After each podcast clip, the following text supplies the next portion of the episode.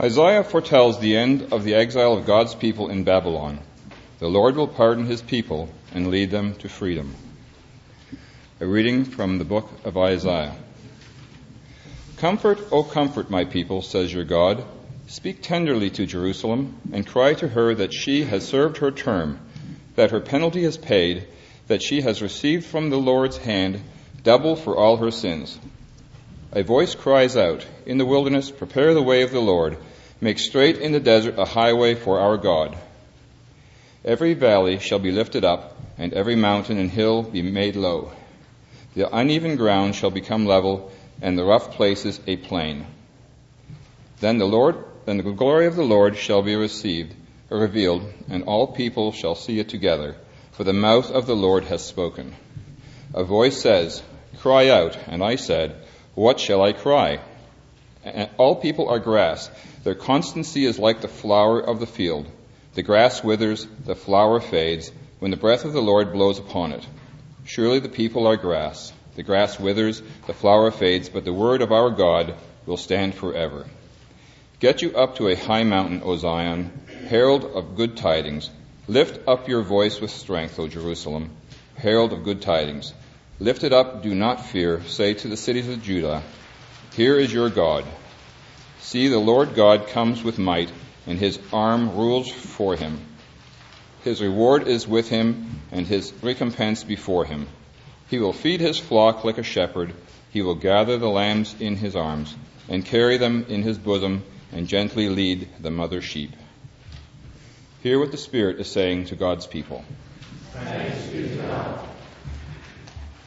The psalm appointed for this morning is Psalm 85. It is found on page three of your service leaflet. Please stand as you are able and sing.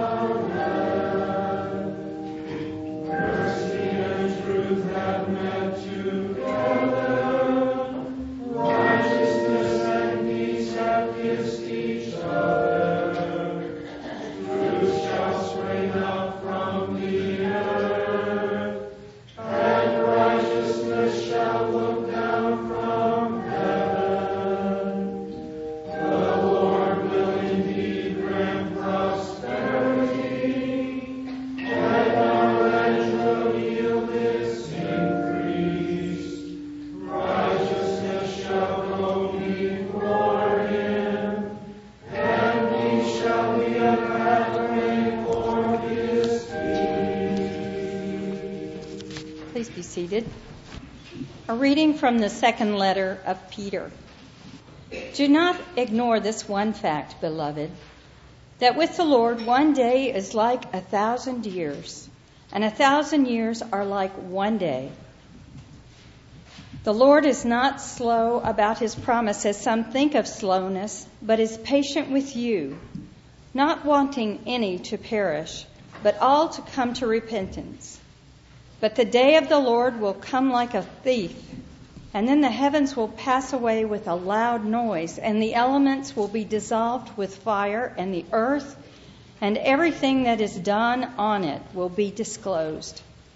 Since all these things are, be, are to be dissolved in this way, what sort of persons ought you to be in leading lives of holiness and godliness? Waiting for and hastening the coming of the day of God, because of which the heavens will be set ablaze and dissolved, and the elements will melt with fire. But in accordance with his promise, we wait for new heavens and a new earth where righteousness is at home. Therefore, beloved, while you are waiting for these things, strive to be found by him at peace, without spot or blemish, and regard the patience of our Lord as salvation. Hear what the Spirit is saying to the churches. The Holy Gospel of our Savior Jesus Christ according to Mark. Glory to you, Lord Christ. The beginning of the good news of Jesus Christ, the Son of God, as it is written in the prophet Isaiah, See, I am sending my messenger ahead of you, who will prepare your way, the voice of one crying out in the wilderness, Prepare the way of the Lord, make his path straight. John the Baptizer appear, appeared in the wilderness proclaiming a baptism of repentance for the forgiveness of sins. And the people from the whole Judean countryside and all the people of Jerusalem were going out to him and were baptized by him in the river Jordan, confessing their sins. Now John was clothed in camel's hair, with a leather belt around his waist, and he ate locusts and wild honey. He proclaimed, The one who is more powerful than I is coming after me. I am not worthy to stoop down and untie the thong of his sandals. I have baptized you with water, but he will baptize you with the Holy Spirit. The Gospel of the Lord. Praise, Praise to you, Lord Christ. Be seated, please. Mark begins his Gospel with an intentional misquotation of the prophet Isaiah the passage that we heard in Isaiah, Isaiah says, There's a voice crying, In the wilderness, prepare the way of the Lord, or prepare the way of the Lord in the wilderness. So it's the way that's in the wilderness. Um, the idea being that all of these people who are in exile in Babylon are about to return to Jerusalem, and this time there will be no wandering for 40 years in the desert, but instead a highway. Lower the hills, raise the valleys, a nice level highway on the way back. But Mark wants to get the message that John the Baptist starts the story, and John the Baptist is out there in the desert, so he misquotes Isaiah and says, There's a voice in the wilderness saying, Prepare the way of the Lord. So it's the voice that's out there in the wilderness, not the way. John, of course, is baptizing in the Jordan River. Um, that was the river that Joshua led the people across on their way into the promised land. Um, John the Baptist is making a very powerful political statement. He's saying that the people over there in Jerusalem and Judea have got it wrong. We've become co opted by the Roman authorities, and we need to start over again out here in the wilderness. The prophets always looked back to the wilderness as being that moment when Israel was most dependent upon God and had the closest relationship with God. So let's start over out in the wilderness and come across the River Jordan. Mark begins his gospel with Jesus going out there to the, to the Jordan and being baptized by John and coming back in. And he wants us to hear this whole passage from Isaiah.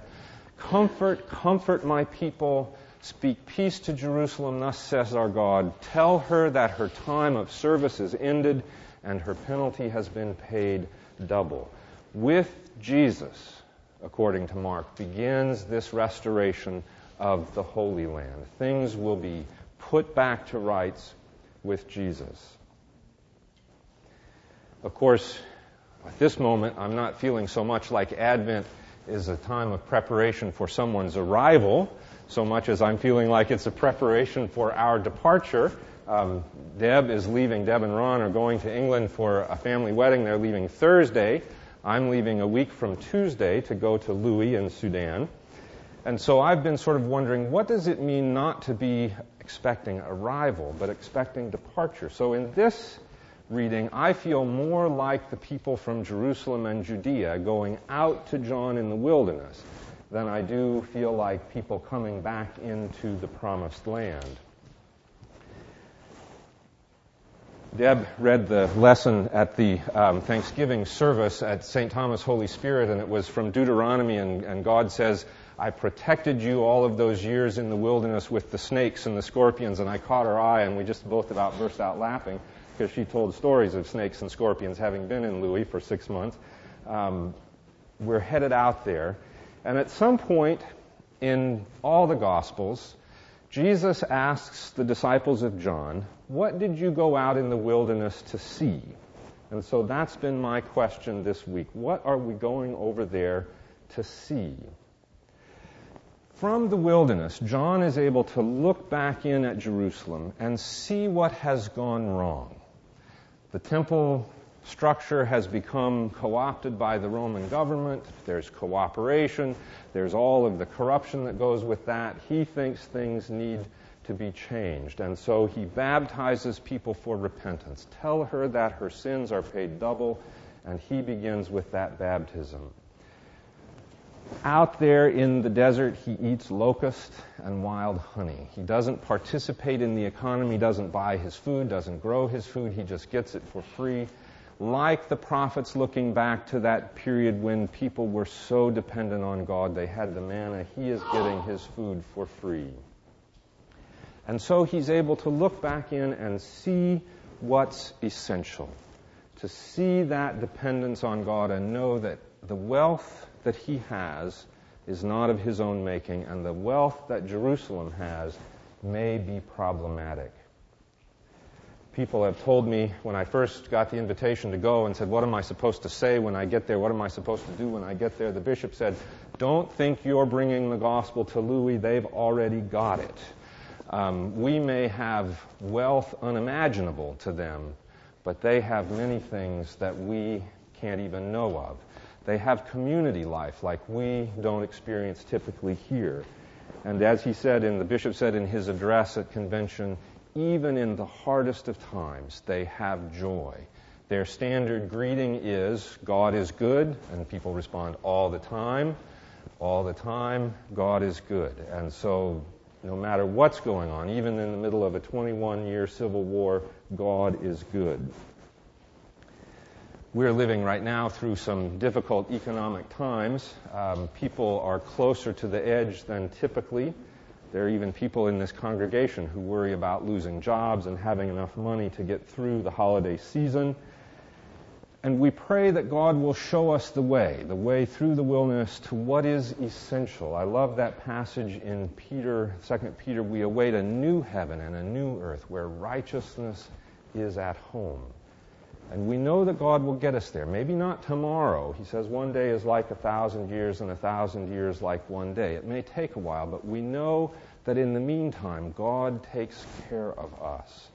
That's partly what we're going to Lui to see, is how it is that God takes care of us by seeing how it is that God has taken care of them, so that when we come back, we will know what God's restoration looks like. So pray for us, and we will do that here in a minute in this service. Pray for us as we go, not just for our safety in travel, although that's very important, and pray not just for Ron and for my family who wait behind anxiously for our return, but pray that we will come back knowing what God's restoration looks like so that we can speak it here, so that we can begin building up what has been broken down, restoring image that Isaiah has of that wonderful community. John ends his sermon by saying, I have baptized you with water, but behind me is coming one more powerful than me who will baptize you with Holy Spirit. There's much that is wrong, much that people from a different perspective could see and point out to us, not just in the economy, but all over the place. But the one who is coming will repair not just those things, but repair the spirit. I have baptized you with water. I have baptized you for repentance of, from sin. But he will baptize you with spirit. Repair those places that you're broken in spirit. What we will learn from them is how to be whole in spirit even in the midst of difficulty. Pray that we can bring that back and speak that here. Amen.